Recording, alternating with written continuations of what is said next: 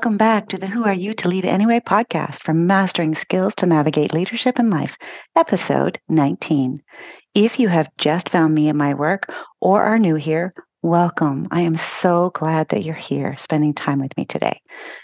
In this episode, I want to talk about the concept of having a fixed mindset and how it can limit our potential for growth and development. Now, whether you're looking to lead yourself or others more powerfully, improve your career, your relationships, or any other area of life, this episode will provide valuable insights on how to adopt a growth mindset and unlock your potential. I'm going to explore the difference between a fixed mindset and a growth mindset and provide twelve tips for shifting towards a growth mindset. I'm also going to share a personal example of how a fixed mindset has affected me recently in my life and the powerful question that allowed me to notice it. So the personal example I want to share with you is this. Back in March, I went to Miami for a three-day live um, event. It was amazing. It was part of a six-month mastermind, which I'm still in. I joined in February. And for context, there are fourteen other coaches, A K A my peers, in this mastermind with me. We work alongside of one another, build off ideas, concepts, and support each other throughout the work that we're doing. One component of this mastermind is to identify and complete a project within the six months that we're together. Now, I was so excited about this because I'd done it before, and that's where I created this podcast. It was amazing. And this time I knew what I wanted to create. So I was a little bit ahead of the game, so to speak. So on my plane ride there, I imagined a blank slate, and I did a ton of work on the flight. I outlined the concept of a particular program, the structure, the content, the workshop ideas, who the program would serve, who it wouldn't serve, what it would and wouldn't do, the timing, what everyone would get from an access perspective when they joined, and what support would look like for them between calls. Essentially, I thought about all the things, and I made a ton of decisions because I was in a space where I had time to think and time to create. Here's where it gets interesting. What I noticed after my return was on our weekly calls, even though I was making some progress, a few things started to happen that I began to notice. So the first was, I was finding it really challenging to balance what I what needed to be done next, which was for me, the tech, which I've told myself I'm not good at, and with a full roster of clients, a podcast, and trying to enjoy life outside of my coaching practice, it became, it became more of a challenge than I anticipated. Then my inner critic started comparing, judging, and criticizing me for not being as far along as my peers, even though there are so many variables to compare that there's no way that we can actually compare. So I was feeling then anxious, second-guessing myself, especially as it related to the tech, because this was an area that, again, I have told myself, I am not good in this area. So the result was I found myself feeling discouraged, and I spent more time in inaction versus taking action from a creative or abundant place, which is really important to me, especially as I bring something new into the world. So this is what I started to notice. Now, as a leader previously, and for you listening now, if you've ever attended a day away strategy event, a workshop, a leadership training, a certification or course where you focused on learning and doing something different, I'm pretty confident that you can relate with what I'm sharing with you.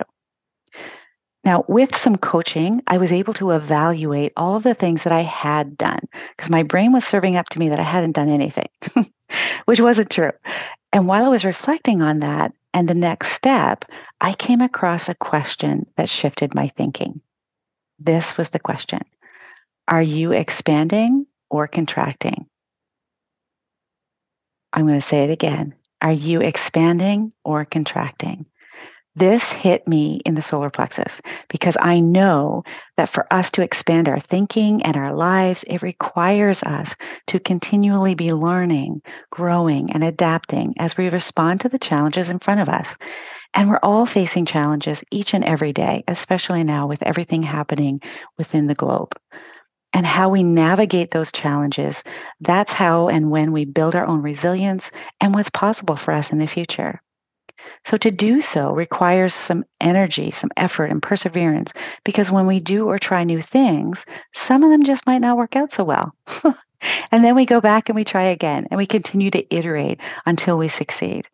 So as a human, a leader, and a person, an executive coach, I'm sharing this with you because I am you and you are me. We are human to begin with. That's the very basics of what we where we can all agree. And there will be days when we will expand, and there will be days when we will contract. And it's important to be aware of the difference and figure out for ourselves how we can shift from one mode to the other. So I was contracting, and I will say it took me some time to actually say that out loud to myself and get comfortable with the fact that, okay, this is this is where I am. And what it looks like for me when I'm contracting is really fit, feeling resistance, being rigid in my thinking. No, I'm not good at tech. No, I can't do this. I can't do that. And not taking risks, which are the hallmarks of a fix, fixed mindset. So people that have a fixed mindset believe intelligence and abilities are fixed traits, that they can't be changed. They avoid challenge, give in or give up.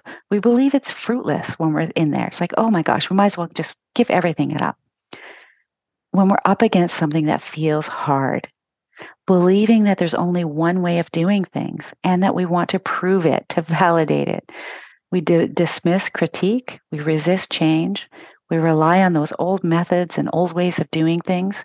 And you can imagine for yourself the result of this mindset over time. A lack of creativity, a lack of innovation. Now, people with a growth mindset believe that their abilities and intelligence can be developed through some hard work, some dedication, some perseverance. They see challenges as opportunities to learn and improve rather than being a personal flaw. They're open to feedback, willing to embrace new ideas, alternate perspectives, and encourage others to, to keep learning, to keep developing skills, to take on or to participate in new challenges. And by doing so, create a culture of growth, development, and continuous improvement. And this is one of the benefits of, of my being in this mastermind. I have other people to help me with this. People with a growth mindset keep taking action. They keep moving forward by reminding themselves of the goal and why it was important in the first place. So my goal is to coach new leaders to develop an authentic brand and style, tame their inner critic through mental fitness, and navigate leadership, life, and career transitions. Why this is so important to me is I believe leaders aren't getting the support they need. And my personal view is it's time to redefine leadership. And I want to be a real, I want to be a part of that. The days of command and control in my mind, and I realize there are other minds, and that's okay. It's time for a people-centric approach versus command and control.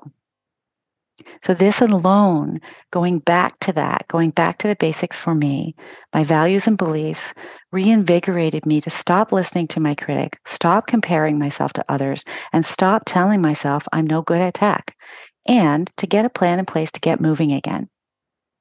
So here I'm going to shift into what you as a leader can do to develop more of a growth mindset. I have twelve tips for, for you. So you can pick and choose from this list and try different ones and figure out what works for you. But first, if you don't know where you are, you can't get where you want to be. So there's a bit of an assessment whether or not you are more in a growth mindset or more in the fixed. I've given you some thoughts about what they are so you can assess for yourself. All change begins with awareness. The second one is to notice how you speak and act. Do you think and feel that you have the answers already? If so, that might be a fixed mindset. Try to be more open, more curious, seek to understand and gain knowledge by asking questions versus sitting in judgment or criticism of yourself or others. A third way is, I'm just going to give you some quick hacks to interrupt the thought patterns. So if you notice that your brain is offering you all of the what if reasons why you can't, I'm not smart enough, I don't have the skill, I can't, I'm going to fail, et cetera. What if you tried to exchange that for what if you could? More possibility focused. What if I surprise myself? What can I learn? what if I can? What can I learn when I try? So if you notice your brain offering the if this and if that, because our brain likes to focus on all of the things that could go wrong, try adding even if and answering some of those questions, which can, which can get you out of the thinking part, the stuck part, into the doing part. When you find yourself thinking or saying, I'm not very good at this, you could add yet. I'm not good at this yet. That's what I'm doing. I'm not good at the tech yet. The, another hack is if you notice I should, you could ask yourself, why should you? Who said it? And then ask, if I wanted to, would I? And just be curious and see what happens. The fourth tip I have for you is to embrace challenges or begin to see them as opportunities. So here it's it's around focusing on the potential growth and learning that comes from trying. Instead of viewing challenges as obstacles to avoid, reframe them as chances to develop new skills, expand your knowledge, become more resilient. Approach challenges with a positive attitude and a willingness to learn, rather than feeling discouraged or giving up. The fifth tip is to stop proving, seeking approval or validation from others. Here you want to focus on your values, your values, your goals, instead of seeking external validation. Approval and a validation can feel great when you approve or validate of yourself as well. But when we outsource it externally to ourselves, it can feel bad for us, especially when we don't get it. Like if we're waiting on it from someone else and we can't validate it ourselves by evaluating what work we have done, we can feel like we've done something wrong or that we are wrong. And that's just not true. As a human, by the fact that you're here in the world, nothing has gone wrong. You are right on time. You're doing all of the things you can be doing. And there can be some areas that you can explore with. I want to consider focusing on being happy versus being right. When we when we feel that we are right, when we're in that space and that energy that we're right, we're actually making someone else wrong. And there's room for both in most cases. I mean, I do realize that there are some things that are quote unquote right by definition, and mathematical formulas, et cetera, are examples of that. But from a viewpoint, from a personal point of view, I'm not really sure that there is one right way to go. I'm actually pretty sure it's not. So there's room for both. We want to lean and practice on self-compassion and remind yourself it's okay to make mistakes or having a differing opinion or a way of working that's different from someone else's. What works for me might not work for you. And that's why there's twelve tips to choose from. Another thing to think about here is surrounding yourself with supportive and non-judgmental people can really help boost your confidence and reduce the need for external validation. Here, what a great question is, is if my opinion was the only one that mattered, what would I do then? So it's interesting. I'm going to share. I've been conditioned so much to think from working in the corporate environment that I need to have my ideas, my decisions, my recommendations, because that was part of my role, I need to have them validate or uh, quote unquote approved or get the quote unquote green light from someone else. And this has been a lot of my learning as I run my own business is I get to decide. So if I get to decide, what's my decision? Okay, so this brings me to tip number six, which is seek feedback. Now, here are a couple of caveats. Be specific, be specific about what you want feedback on. Ask open-ended questions and encourage some detailed responses. Consider the source of the feedback and their expertise. So depending on the work, it might be important to seek it from someone you really trust, right? You know the answer to that. You are the expert on you. Be open to constructive criticism and take it as an opportunity for growth. So what I can say here is sometimes I get feedback on my podcast and I look at that and say, okay, what of this can I bring into this? What is really useful for me? And I've gotten a lot of really good feedback that has been worth folding into how I do things.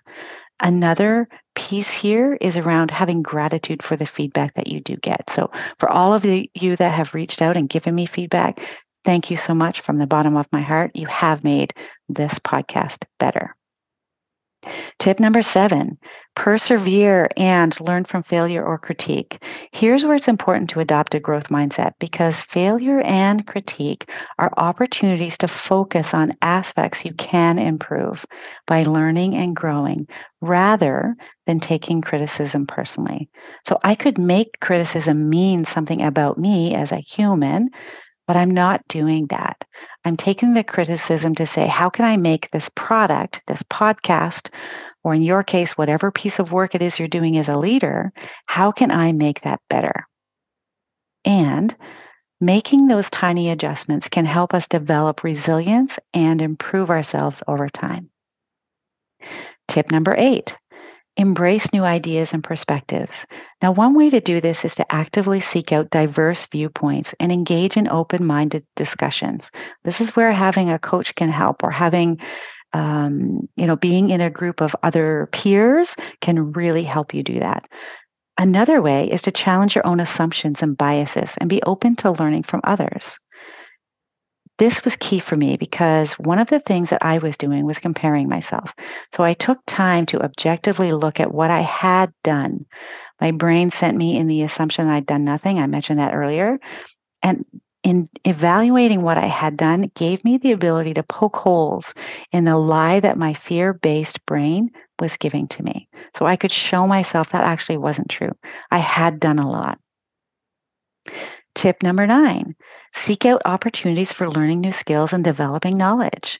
There are many, way to do th- many ways to do this, so I'm not going to go into them here, but it's important to stay curious and open to new learning experiences to continue growing, both personally and professionally. Bringing me to tip number ten, be willing to take calculated risks. This one's kind of funny. Start small and gradually increase the level of risk. I said it was kind of funny because for me, that's me and the tech. I need to start small, gradually increase my level of it. Do some research, gather some information to make informed decision. What platform will I use next? And to remind myself of the potential benefits of taking those risks. Again, what can I learn? Reflecting on the times that I took risks before. So from a podcast perspective, I've taken some risks. They were successful. I can boost my own confidence and motivate me to take on a little bit more risk. And you can do the same. Tip number eleven, create a safe space for others to take risks. So as a leader, you might be asking yourself, how can you do this? You can create a safe space for others to take risks by setting clear expectations, providing support and resources, acknowledging the learning from failures, and fostering collaboration, encouraging that open communication amongst your team, and by going first. You can always go first, lead by example. You can foster this by celebrating diverse perspectives within the team. This brings me to the last tip, which is tip number twelve. Recognize effort and improvement associated with learning, not just results, which I see so often in corporate world and with the leaders that I coach. We focus so much on the results, but not what we learned along the way. Encourage yourself and the team to take take to view those challenges and setbacks as opportunities for growth. There's growth in there, and when effort and improvement are acknowledged and praised, we're more likely to believe in our abilities and that they can be developed through hard work and dedication. So as I wrap up, I want to say that having a fixed or growth mindset isn't binary. Most people are somewhere in between. You probably are too. So it's essential to be aware of our thinking, the direction that our brains are moving in, and make conscious efforts to redirect our brain and expand our thinking. By doing so, we can open ourselves up to so many more possibilities, ideas, and solutions. We can increase our motivation and our resilience versus limiting our growth, the growth of, growth of others, and our ability to adapt and change, and theirs too. So I want to leave you with this. The Leadership Lens program is coming. You will hear about it as soon as I nail down the tech and whatever goal you have in front of you. I hope that you choose to take a step toward growth today. The great news is it's never too late to start. I hope you enjoyed this episode. I would love to hear your thoughts and your feedback. You know how to find me, and I will see you next week. Goodbye. Thanks for listening. Your feedback is a gift. Please rate and review with your honest opinion. Subscribe and share with your colleagues, especially if you've worked with me and found value in the work we've done together. Connect with me in my favorite places, LinkedIn and Instagram. My website is cynthia jamieson coach, all lowercase, all one word, dot C A. Until next time, make it a great week.